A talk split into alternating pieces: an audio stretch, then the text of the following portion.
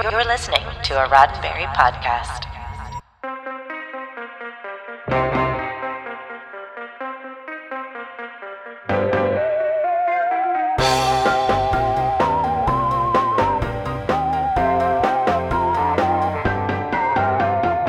I'm Jessica Lynn Verdi, and this is your Sci Fi 5, five minutes of science fiction history for June 20th. At the end of Doctor Who's 1989 season, the writing was on the wall of the show's production office at the BBC. There might not be a 1990 season. This might not seem to be a big deal in the 21st century, where the combination of BBC budgets and scheduling, actor availability, and multiple waves of pandemic have made it pretty common for Doctor Who to take a break for a year or more. But it was a big deal in 1989. Doctor Who had been on the air every year since November 1963. In that context, the lack of an immediate renewal for the show's 27th season seemed ominous, and with good reason. Forever short on budget and resources, and turning out shorter and shorter seasons as a result, Doctor Who had fallen out of favor with BBC management, some of whom were quite vocal in wanting to tell the Time Lord, time's up.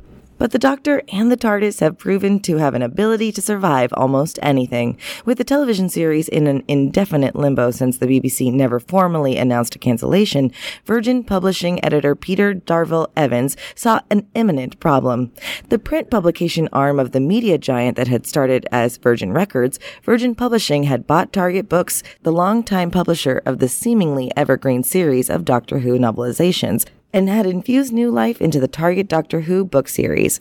Stories forever lost on video were given novelizations, giving many younger fans who had missed those lost TV stories a chance to experience them. But at this point, Target and Virgin had produced novelizations of all but four Doctor Who television adventures. No new season meant no new material, though at first the BBC was reluctant to license Doctor Who out for original prose fiction. Permission was finally given. Doctor Who now existed only in print.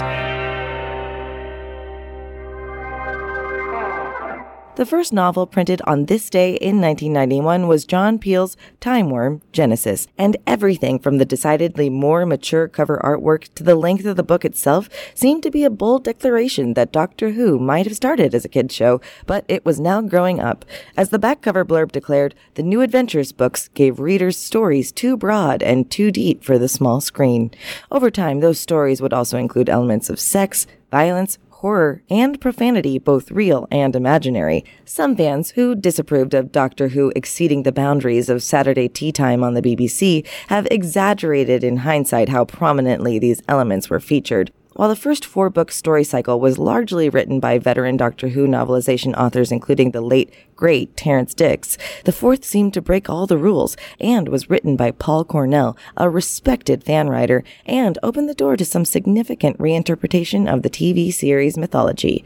A later New Adventures novel by Cornell, Human Nature, was adapted into a television two-parter during David Tennant's tenure. The hallmarks of the New Adventures weren't non-stop shagging and swearing. The true legacy of the books was a deeper inspection of the Doctor himself, his complex morality, and whether he was a 90s style antihero or truly was a magical figure of justice, almost a force of nature unto himself. The book seemed to decide he was both, and that characterization has influenced the Doctor's current televised travels. But when the BBC co-produced the 1996 Doctor Who TV movie starring Paul McGann, it also decided to bring the original fiction rights back in-house. In the spring of 1997, the New Adventures could legally no longer longer feature the Doctor or any element of the BBC's Doctor Who mythology. The final Doctorless book in the series was published in 1999. Several of the writers for the original Doctor Who novels went on to write Doctor Who audio dramas for Big Finish, and some, like Paul Cornell, Mark Gatiss, and Gareth Roberts, not to mention a certain Russell T Davies, went on to become writers or editors involved in Doctor Who's TV revival and its spin-offs. While the books may not have been to every fan's taste, their influence can be felt on Doctor Who even today. This has been 5 Minutes of Science Fiction History, your daily Sci Fi 5 for June 20th.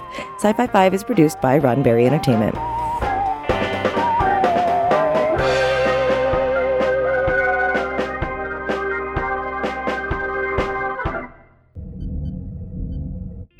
This is a Roddenberry podcast.